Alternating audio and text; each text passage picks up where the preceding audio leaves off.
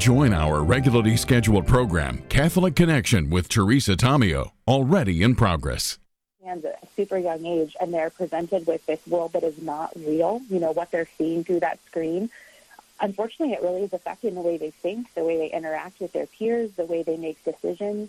And so, I mean, I really want to encourage, you know, parents and, and godparents and grandparents to try to make sure that there's a balance. I'm not saying that screens are all bad. They're a tool, Right. right? You know, Ful- Fulton Sheen talks about how, you know, like like things are meant to be used and people are meant to be loved. And so we can take technology. I mean, that's how we're connecting today, right, Teresa, and use it for Mhm. good things. Exactly. Sure. But, but but just like you have to teach your kid how to, you know, properly ride a bike and how to cook safely in the kitchen, you have to teach them how to properly use social media, how to use technology, because they're just not. It's not. It's not just to open the whole world up to them when they're so young. So yeah, some balance, some instruction on like how to how to actually use the technology well, and then to be involved. Like you know, parents need to be right there with knowing what their kids are doing, what they are seeing, and talking openly about it um, and not letting that get in the way of you know family and relationships and face-to-face friendships because that is something that unfortunately has taken a huge hit because social media is easier right you have the instant gratification it's you know you don't have to put yourself out there in the same way and so unfortunately face-to-face relationships are definitely suffering because of it So, what age group do you deal with? How how young are your students, Katherine? so I teach junior high, sixth through eighth grade, but then I help Oh, with boy. With all different ages. Oh, That's a that's a good age. Yeah, I love my junior hires, but I understand that that, you know every age has its difficulties and its blessings. So, yep, I, I teach junior high. And have you always taught junior high, or have you taught younger or older kids, or? I've mostly been in that that range when, when- in my um, in my career. Yep. So, are you seeing? How are we doing? Do you think with, especially with teens? Uh, how are we doing post COVID? Do you think with attention span, with loneliness, and with dealing with these issues and getting them back to the basics? Because it was so tough in so many ways, especially for young people. Yeah, it was. So I also do with youth, deal with youth ministry in my parish and my diocese, and I think we're just kind of scratching the surface of seeing how that has affected kids because. It, I mean, it was huge, right? I mean, you and I could talk about all the ways that it affected us, but kids didn't Mhm. necessarily know any different. So for, you know, some of my students, you know, they're, you know, they haven't had a normal school year until this year for, you know, several years back.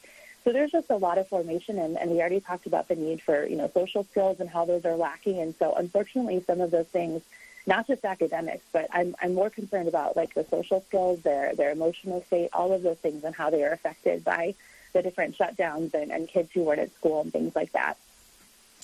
We're talking with the author of uh, the beautiful book, Through the Year with Mary, Ponder and Pray Together with Children. The author is Katherine Bogner, who's also a teacher, so she knows very well how to deal with young people. So before we let you go, any final suggestions for parents who may be struggling with uh, attention span or really trying to get their, their children interested in the faith? I mean, how do you start if you haven't done reading with them before, Katherine? What would you suggest? Yeah, just take it small. Like, like do you know? It doesn't have to be this great, big, huge thing that you know. Suddenly, you know, you're reading the Bible three times a day. Like, do a little bit before bedtime. Grab, grab something like my book or or or the Bible itself, and just stick it in your van. And while you're stuck in the school pickup line, pick a passage and, and read it and talk about it. Don't be afraid to be like, "Wow, that's a great question. I'm I'm going to have to look that up, and I'll let you know what I find out." You don't have to know everything to have those good discussions about Scripture with your kids. Don't be afraid to dive in. So when do you expect your next book to come out? Well, You're working on it now? Yeah, hopefully this Advent. So we'll see, though. We always, you know, fingers crossed in the publishing world and how that all flies out. So. Oh yeah, I know it well. Been there, done that, bought the T-shirt. But hey, Yep. great job. Really appreciate it, and so appreciate all the great work of the St. Paul Center for Biblical Theology. This is really a good tool, especially for right now, as we're wrapping up the Marian month of May. Check it out through the year with Mary. Ponder and pray together with children. It's been delightful to speak with Katherine, who's the author of this book. She's also a teacher, so she knows how to work and deal with young people, and she loves them very much. That's why she's still teaching. Thanks, Katherine. Yeah, thanks, Teresa. Have a great day. You too. All right, and we'll be right back. Once again, the book is Through the Year with Mary, Ponder and Pray Together with Children. It's really a pretty book and easy to follow, and I think it will keep young people's attention. I know it caught my attention in terms of the artwork and the way it's laid out, so I think they did a really, really good job with this. So, again, St. Paul Center for Biblical Theology, and the book, once again, is Through the Year with Mary, Ponder and Praying with Children, stpaulcenter.com. We'll be right back. The most original and exclusive Catholic content is on EWTN Radio. One time somebody said to me, Why don't you air these people? And I said, No, because I don't think they're Catholic. He says, By what right do you have to say that? I said, I own the network. Angelica Live Classics. Tonight, 8 Eastern on EWTN Television and Radio. Would you get on a plane that doesn't have a pilot? Investing in passive index mutual funds may present the same issue. The Ave Maria mutual funds are actively managed by seasoned investment professionals to help you meet your investment goals in a morally responsible way. Ave Maria funds are managed to conform to pro-life and pro-family values. Long-term investors could invest in the no-load Ave Maria mutual funds. You can learn more about the Ave Maria mutual funds at 866 Ave Maria or visit AveMariaFunds.com. People ask how they can care for older family members who can't fully care for themselves. One answer is Visiting Angels, America's choice in senior home care. Visiting Angels assists adults nationwide with 600 locations to continue living at home and not have to move into a nursing home. Their caregivers provide assistance in hygiene, meals, and light housework. Services are provided up to 24 hours per day, and you can select your caregiver before service begins. More information, including franchise opportunities, is on the web at visitingangels.com. You and your spouse are invited to cruise with Royal Caribbean this January, along with Father Michael Schmitz, Archbishop Naumann, Al, Teresa, Dr. Ray, and many others. Get away with your spouse on a fun, relaxing, and rejuvenating cruise with inspiring speakers, daily mass, and endless memorable experiences. Father Michael Schmitz comments, you'll encounter an amazing community of couples and speakers, and most importantly, you'll encounter Christ. More details at AveMariaRadio.net. Just click the travel link. Missed the name of the guest on today's Catholic Connection or his or her book? Log on to AveMariaRadio.net. Click Archive in the upper right corner. Select and search Catholic Connection and explore from there. You can hear past episodes, delve into bios, read related articles, purchase books, and find links to websites, all by clicking on the show notes from each hour. Browse AveMariaRadio.net and bookmark it today. That's AveMariaRadio.net. You're listening to the best of Catholic Connection with Teresa Tomeo. 15 minutes past the hour. We know that May is a beautiful Marian month, but how many of us realize there are so many beautiful feast days dedicated to Our Lady in the month of August as well? Most of us think, of course, of the Assumption. But there are several others. We'll have a little catechism test this morning with our very own Father Mitch Pacwa from EWTN Radio and Television. And Father, always great to speak with you. This is a beautiful topic. I love talking about Our Lady, and I love apologetics and helping folks understand the beauty of the Marian teaching. So let's start with I mean, most people think of August for the month, obviously, of the Assumption. That happens on the 15th, but Right. before that, there's another feast day, correct? hmm Um, there's the uh, what's called the Dormition of the Mother of God, or the Dormition of the Virgin. Um, this is a term. Dormition is a Latin term Yeah, for sleeping. that, yeah, mean, meaning Yeah. falling asleep. hmm and uh, that in the uh, the koimesis is the Greek word for it, and they this idea is that the Blessed Virgin Mary passed away without any pain. That's the idea. Uh, you know, death is frequently painful. If you've uh, been with people as they die, you oftentimes see them having difficulty um, and pain, and and the uh, you know the leaving of the soul from the body. The the body and soul go together, and uh, you know we're not supposed to be ghosts or something. Um, the body and soul go together, and the body's not merely some prison of the soul, the way the Greeks thought, but it's the unity of the person, and that separation, even in uh, some you know relatively uh, simple diseases or di- hmm simple reasons for dying, um, still often has an experience of struggle. Uh, but Our Lady would have uh, died without uh, any struggle. Now, this is a, uh, the, the Catholic Church has never defined you know, uh, dogmatically that Our Lady died before the Assumption. Mhm. Many people think uh, that, uh, you know, piously, that Our Lady was just taken up to heaven without having passed through death.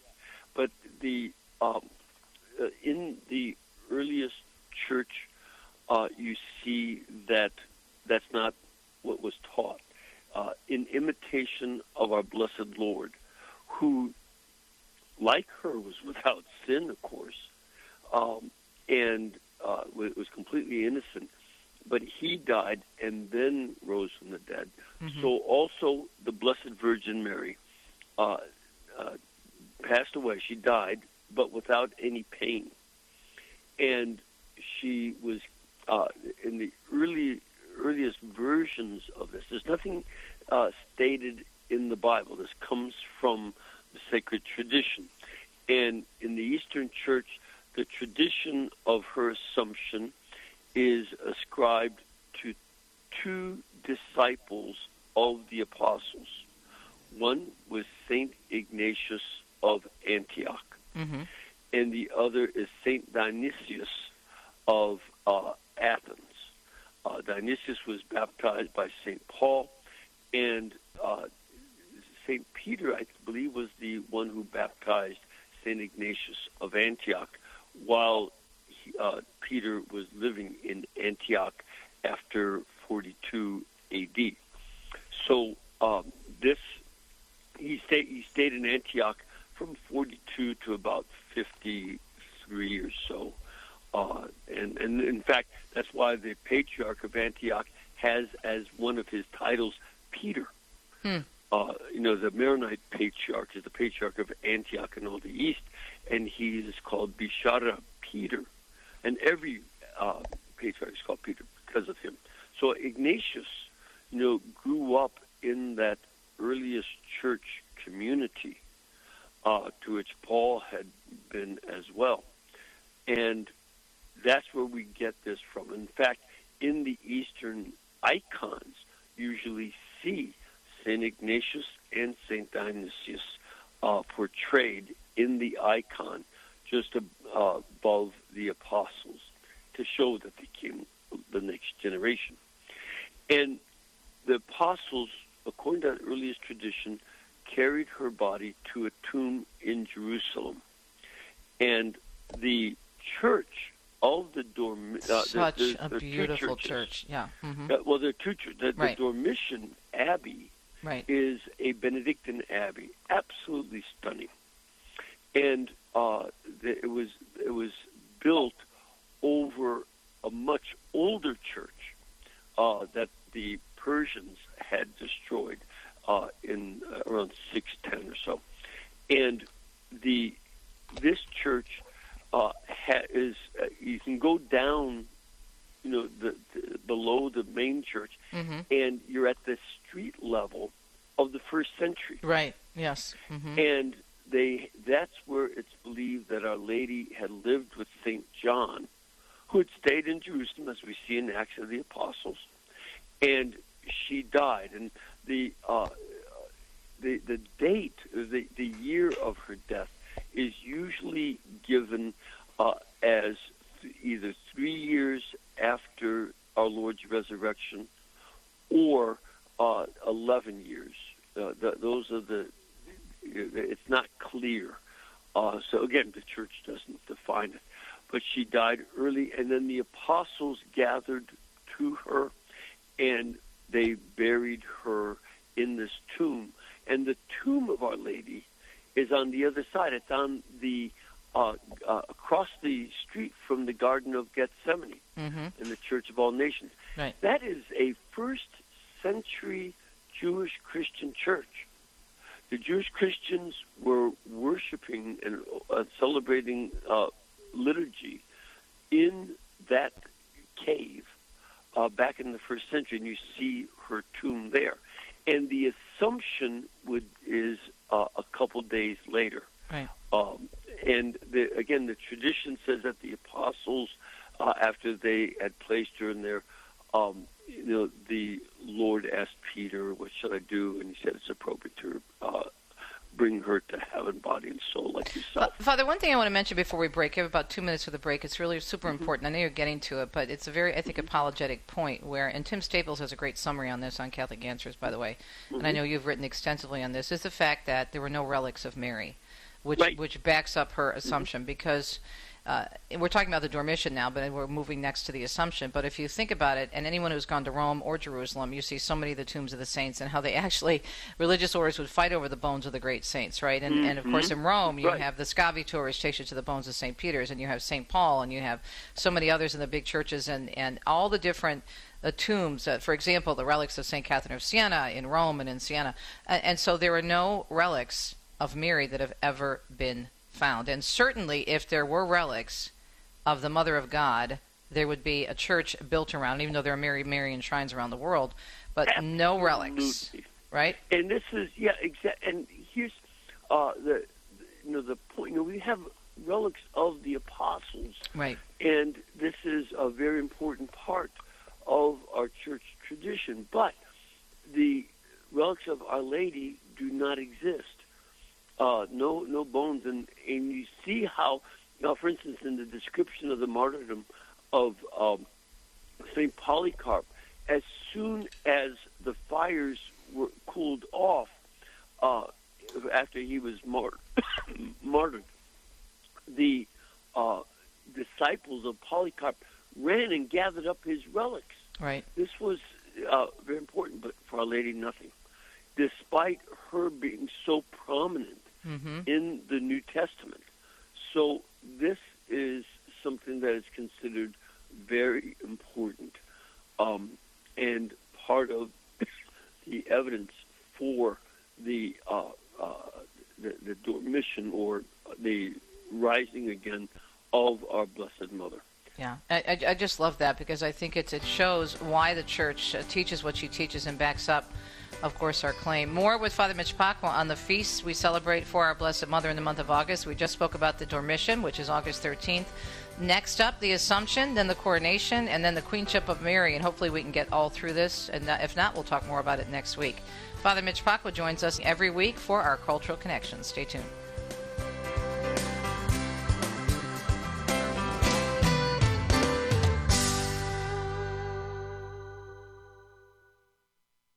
Father Benedict Groeschel. I usually I'm operating on the gifts of the Holy Spirit when I don't feel well, even when I'm annoyed, when I'm down and out. During my recovery from the automobile accident, immense numbers of people wrote to me and sent me emails, 50,000. And they told me how helpful they thought my talks on EWTN were to them. I'm delighted. But I want you to know I'm nobody's fool. The talks that were helpful, the sentences that were helpful, the phrases that were helpful came from the Holy Spirit.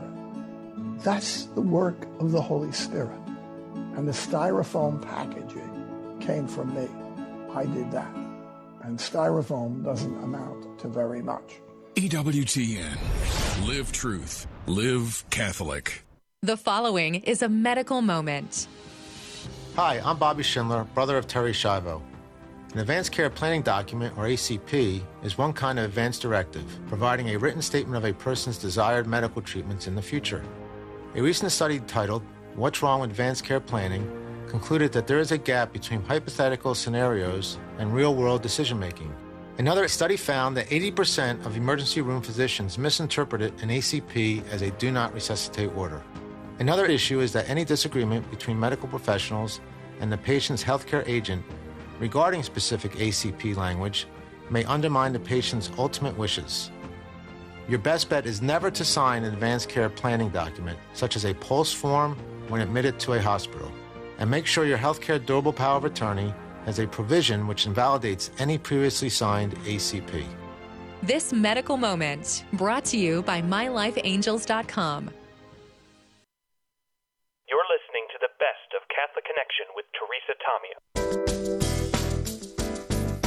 Brush up on those apologetics when it comes to Our Lady and never be afraid to defend the teachings of the church. Don't think the church has thought about this over 2,000 years? Oh, I beg to differ. I love, love, love looking into apologetics and defending these beautiful teachings because they make so much sense. Okay, we started with the Dormition of Our Lady, which is August 13th, and now we move to the Assumption of the Blessed Virgin Mary, which is Mm-hmm. August 15th. So, Father, Father Mitch Pacwa joining us on Thursdays, as he always does. This is a very, well, they're all important feast days, but a lot of emphasis put on the Assumption of the Blessed Virgin, right? Right, and you know this. Um, why the assumption different uh, from or distinct from the um, uh, uh, Dormition? Because she was not buried the same day as her um, uh, death, which is not unusual. Uh, in some places, they are buried the same day, uh, but also uh, oftentimes buried on a different day. And so this is why the, the two feasts, and that in her case, uh, and it gets at one of the points that I'd made, that um, she is uh, placed in a tomb like her son, but the tomb uh, doesn't hold her down any more than it held her son. And I, one of my Protestant friends had uh, said to me uh, something uh, very uh, interesting. He said, "Oh, I get it. You all think that it's just like the assumption of Elijah in the Old Testament." And that made sense to him then, that we, you know, honor the Blessed Mother uh, as having been uh, raised uh, or assumed into heaven, just like you see in the Bible, so that some uh, evangelicals can understand this in light of that experience in the Old Testament. And then it made more sense to him. Yeah, and I think too, again, if you think about the fact, just go back to the fact that anyone who is familiar, let's say, I'm sure a lot of Protestants, even though they don't have the same appreciation for the relics, if they think about it, that there are relics of the saints everywhere. You and I were talking during the break. You have Saint Andrew, whose body is at St. Andrews on the Amalfi Coast, and you have St. Paul, whose relics are both in uh, St. John Lateran and in St. Paul outside the walls. And you have, I mean, you can go on and on and go through the list uh, because that was extremely important. And so, wouldn't the Mother of God be important in order to have her relics had she not been Yeah. assumed? Correct? Yeah, and yeah, and you know the the importance of the relics uh, again shows up in sacred scripture. Right, right. With um, you know the burial of the prophet Elisha, Mhm. that uh, as soon as his uh, th- there was a man being buried, uh, there was a Midianite raid, and so they just tossed this man's body into the still open grave of the prophet Elisha.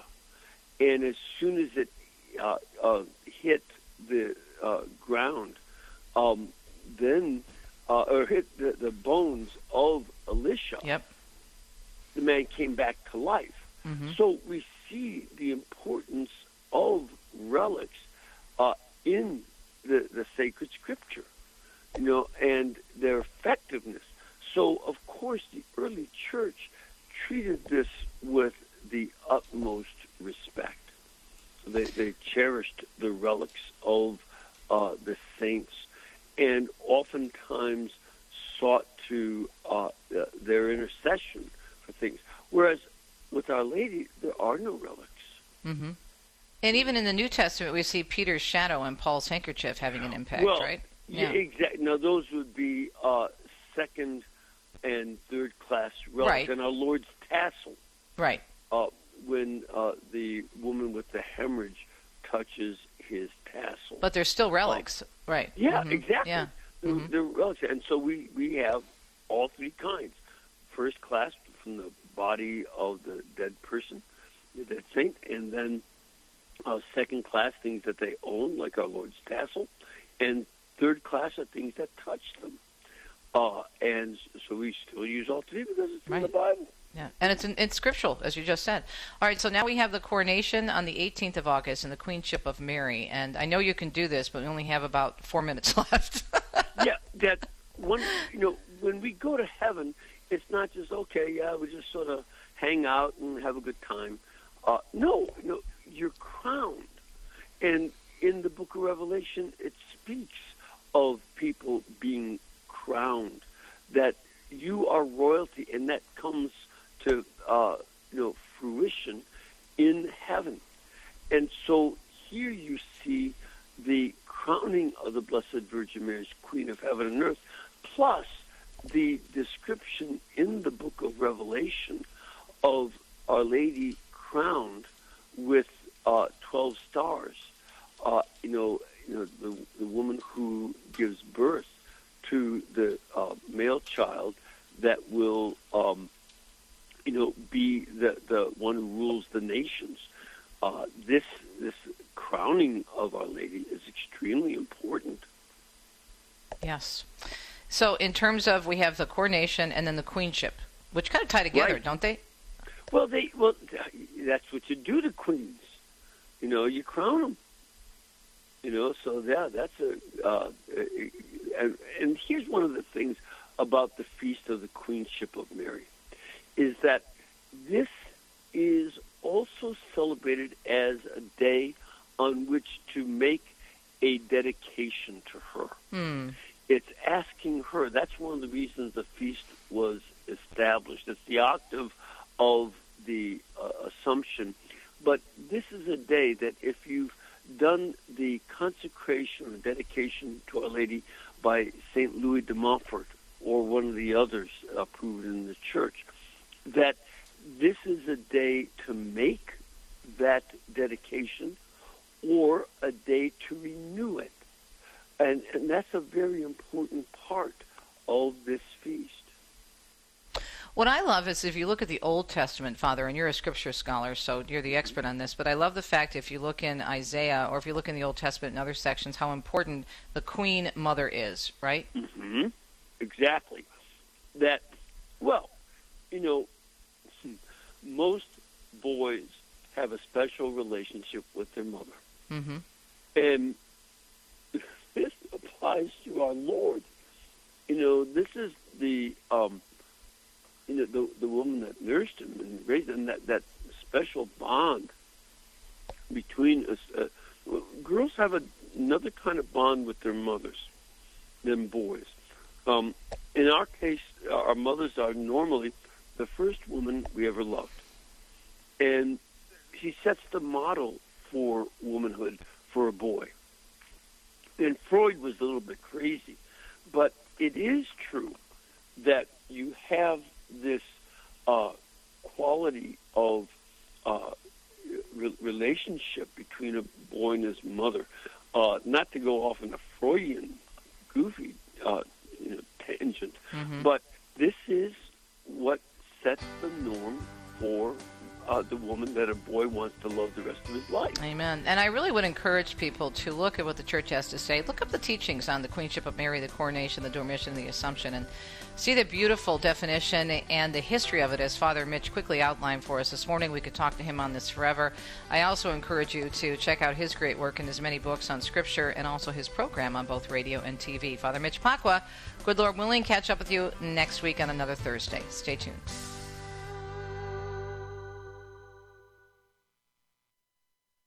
Do you have a lonely brain? I'm Chuck Gatica, and this is Journey Strong. Loneliness, only enhanced during the pandemic, can actually help alter certain brain patterns, which can lead to various mental health issues like anxiety and depression. Your physical health can be challenged. Even with social media, loneliness is described as an epidemic. Loneliness can be complex, and there's a stigma associated with it. But mindfulness training, what you and I may call quiet and holy time, has been shown to combat loneliness. Pray more, breathe deeply, increase your list of friends, even force being more social. Don't be afraid to gather or appropriately touch others. A hug or a fist bump can signal that you are present with somebody. Let's not forget our priests and religious sisters and brothers. When was the last time you hugged your priest? If you sense somebody you know is lonely, ask them how you can help. Check out the Journey Strong tab for more on the lonely brain at the homepage of AveMariaRadio.net. Miracles are miracles because they're different than regular daily life. A miracle is a reminder that something beyond nature can act within nature.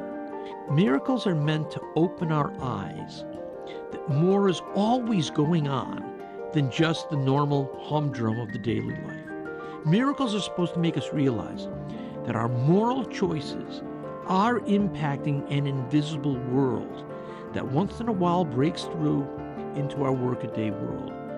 The Blessed Mother predicted the miracle of the sun, and she made it clear that she was using it as proof of the truth of her message.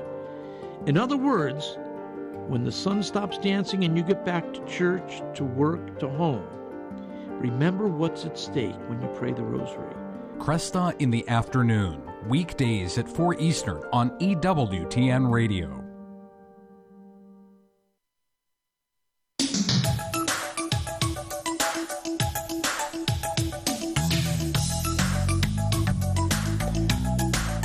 We keep on keeping on.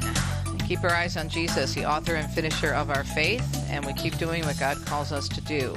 And that's what Chris Faddis does. He's the president of Solidarity Health Share. And Chris, never a dull moment. And unfortunately, I don't think you're going to be out of work anytime soon because we have, we were just talking about this during the break. We have a lot of work uh, before us. But interesting reports that are coming out now, and, and this is increasing. We hear more and more on this. The Biden administration's woke policies are driving doctors out of traditional health care. Now, the numbers are staggering, the percentages here. So do fill us in, please, and thanks for joining us.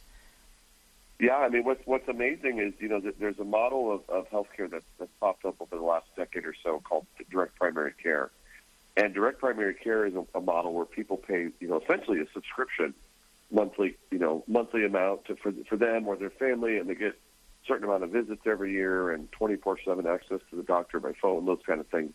And it's a it's a neat model. It used to be called concierge medicine, but we're seeing more and more Catholic doctors are starting to to leave quote unquote the system um, of healthcare and actually move to this model of, of direct primary care because they're they're fed up with you know some of the craziness of the large systems, the woke medicine policies that they're being forced to, uh, and ultimately you know at a minimum is just fed up with not being able to treat their patients and spend time with their patients. And and this this direct primary care model is actually really providing a great benefit to individuals because you have a doctor who's dedicated to you. They're not overloaded with patients uh, many in the direct primary care world say that doctors are happier in that model, uh, which I think is because they're able to take care of their patients.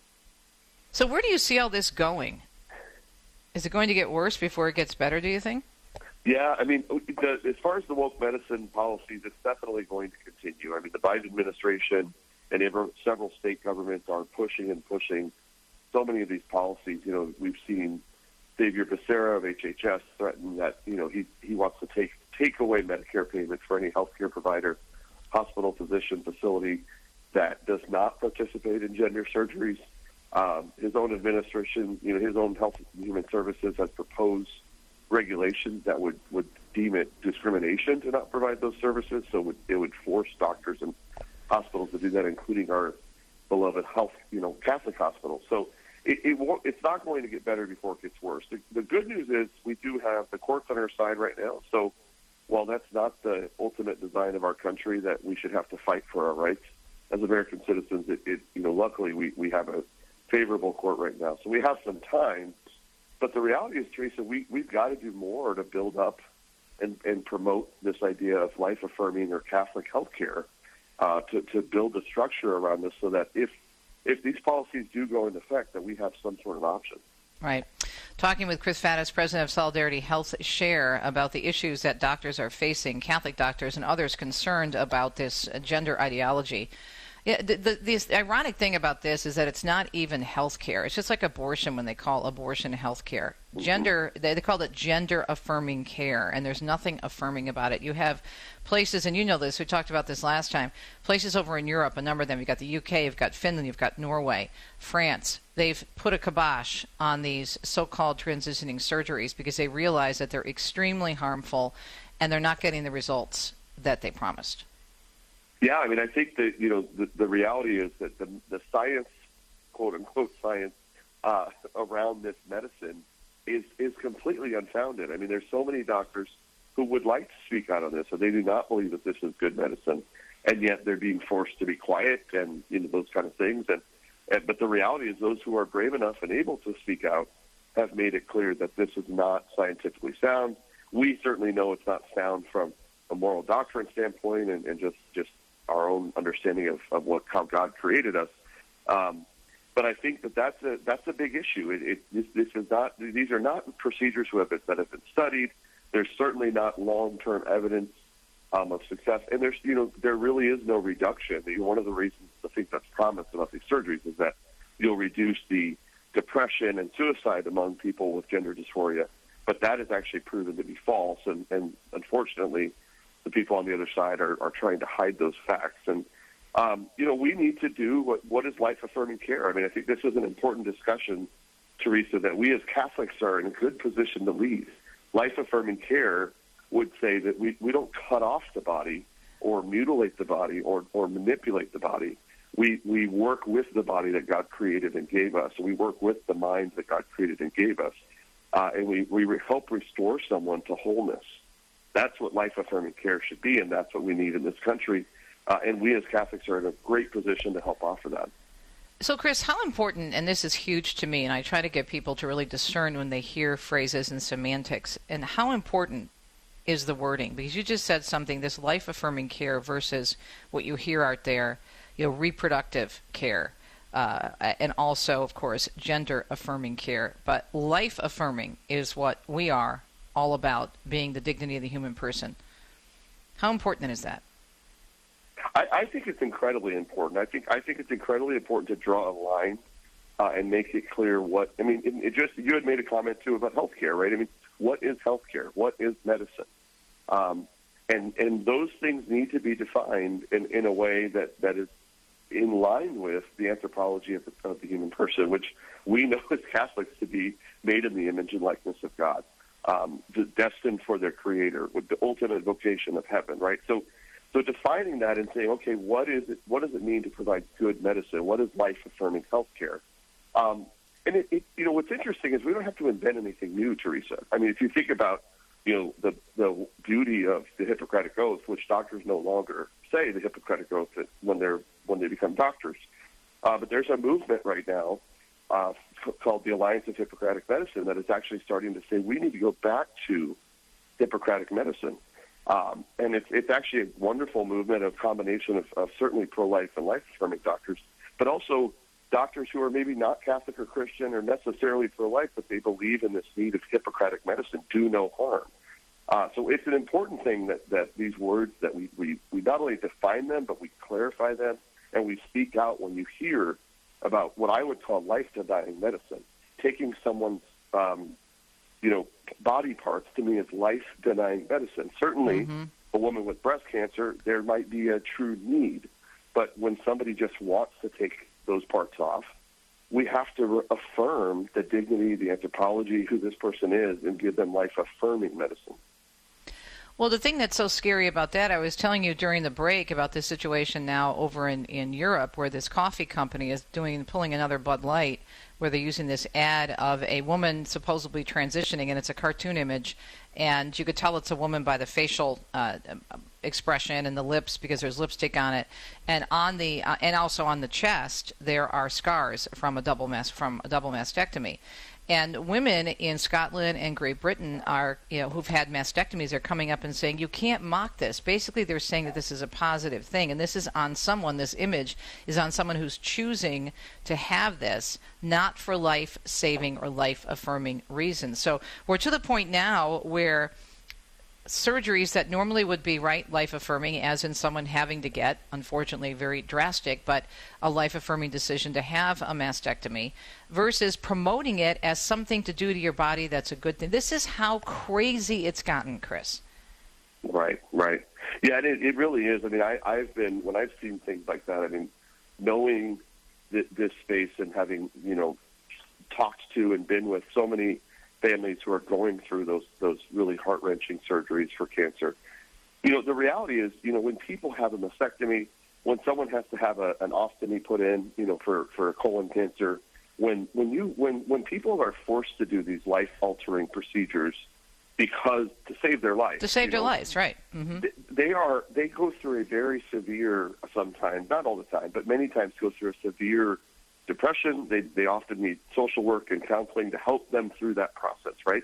Because you're altering the body, you're changing the, their their makeup and, and their identity is so attached to what they've seen their whole life, and so you know you have to work hard just to help that person through that transition, and they certainly come through it. It's a beautiful thing, but to then to see that we're doing this to children and young people, and we're doing this just over a thought of you know feeling inadequate or whatever it is, you know, the, the level of mental distress that we're causing, even though we think we're doing something good, it, it can't be, it can't be all positive. And if someone's already dealing with mental health issue, it's only going to make that worse. So, yeah, I mean, I, I think it is a, a mockery for these for folks. You know, you think about the, the amount of women I know who have had to have vasectomy.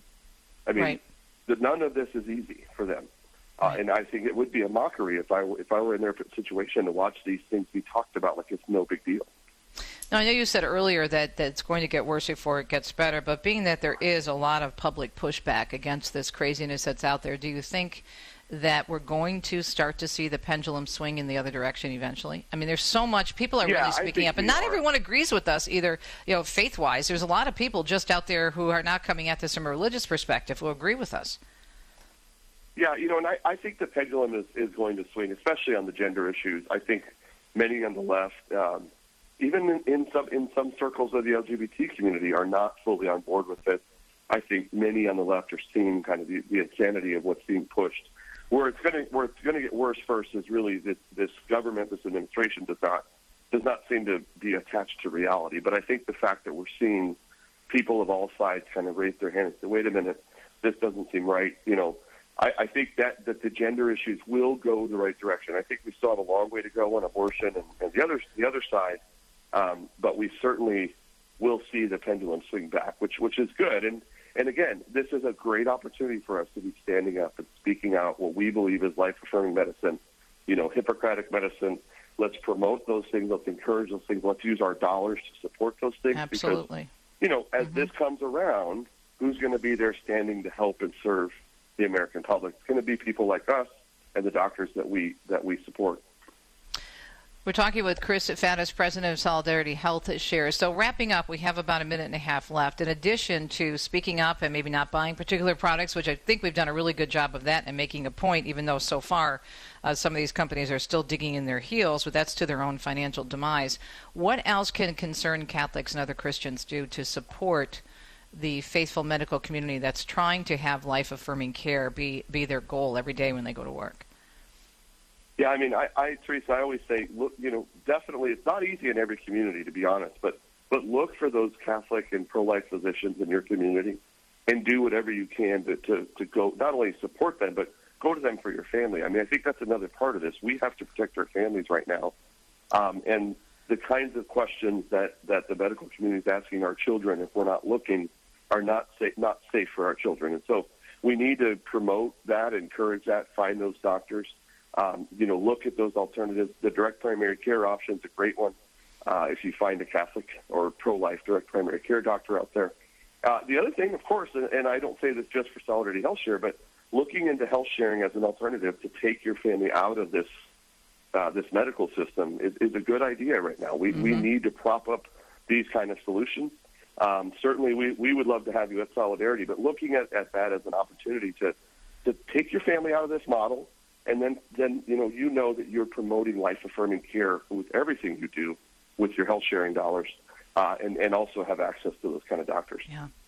Great advice, Chris. Thanks so much. Always great uh, to have you on. I know that we're uh, dealing with these challenges, but it's nice to know that you're there offering alternatives for people and supporting the medical community trying to provide life affirming care. What's the website for Solidar- Solidarity Health Share? Yeah, visit us at Health Share for Life. I'm sorry, healthcareforlife.org. Healthcareforlife.org. Thanks, Chris. Appreciate it. Great to catch up with you. Thanks for all God you bless, do. Teresa. Great to talk to you. And we'll be right back on Catholic Connection. Stay tuned. With so much going on in the world, it's easy to feel overwhelmed. What do you need to know today? Stay tuned to Kresta in the Afternoon and Catholic Connection with Teresa Tomeo as we bring you the day's top stories and conversations from an authentic Catholic perspective. Ciao, amici. Hello, friends. Teresa Tomeo here. Ever notice that common sense isn't so common anymore? Each time we check our news feeds or turn on the TV, it seems the world is getting wackier. Well, we desperately need a return to basic common sense. And Rosie Posey, my mom, a street smart theologian from Jersey City, is just the person we need to help us restore it. So if you need a little bit more help with some common sense or know someone else who needs it, pick out my new book on our store, Everything's Coming Up Rosie, at AveMariaRadio.net's online store. This program is brought to you in part by Charity Mobile, a proud partner of Ave Maria Radio for over 15 years. Charity Mobile is the pro life cell phone company and has sent nearly $2 million to thousands of pro life charities. 4G LTE coverage is available nationwide, and 5% of your monthly plan price goes to your favorite pro life charity. A video introduction is available at CharityMobile.com. Charity Mobile, everyday living, effortless giving. CharityMobile.com. The first annual Dominican Rosary Pilgrimage, sponsored by the Dominican Friars Foundation, will take place on Saturday, September 30th at the Basilica of the Immaculate Conception in Washington, D.C. This all day event will feature conferences by Father Gregory Pine, Resuscitation of the Rosary, a Fervorino by Father Lawrence Lew, and Mass with Father James Brent as homilist. Join us for this day of prayer to Our Lady. For more information, visit rosarypilgrimage.org. That's rosarypilgrimage.org. People ask how they can care for older family members who can't fully care for themselves. One answer is Visiting Angels, America's choice in senior home care. Visiting Angels assists adults nationwide with 600 locations to continue living at home and not have to move into a nursing home. Their caregivers provide assistance in hygiene, meals, and light housework. Services are provided up to 24 hours per day, and you can select your caregiver before service begins. More information, including franchise opportunities, is on the web at visitingangels.com. I hope you know how much we appreciate your listenership here at the EWTN Global Catholic Radio Network, as well as the Ave Maria Radio Network. And we always say we are all about the resources. So just remember anything you hear daily on this show, you can check out. You can go to, for example, the EWTN Religious Catalog through EWTN.com.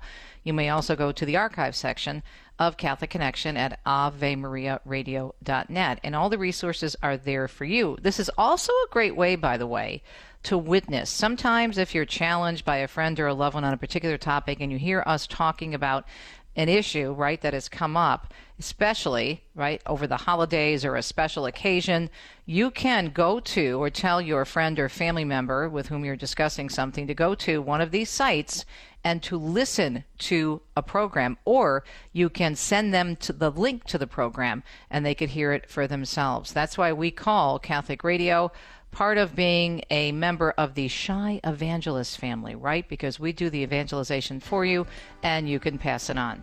We'll talk to you in the next edition of Catholic Connection. Thanks again for listening.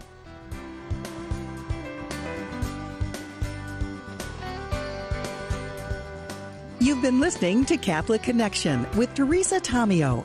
Catholic Connection is a co production of Ave Maria Radio and EWTN Radio and carried across the EWTN Global Catholic Radio Network. Our producer is Andrew Kruchek. For copies of this program or for more information, visit AveMariaRadio.net. That's A V E Maria Radio.net. Thanks for listening and join us next time for another edition of Catholic Connection.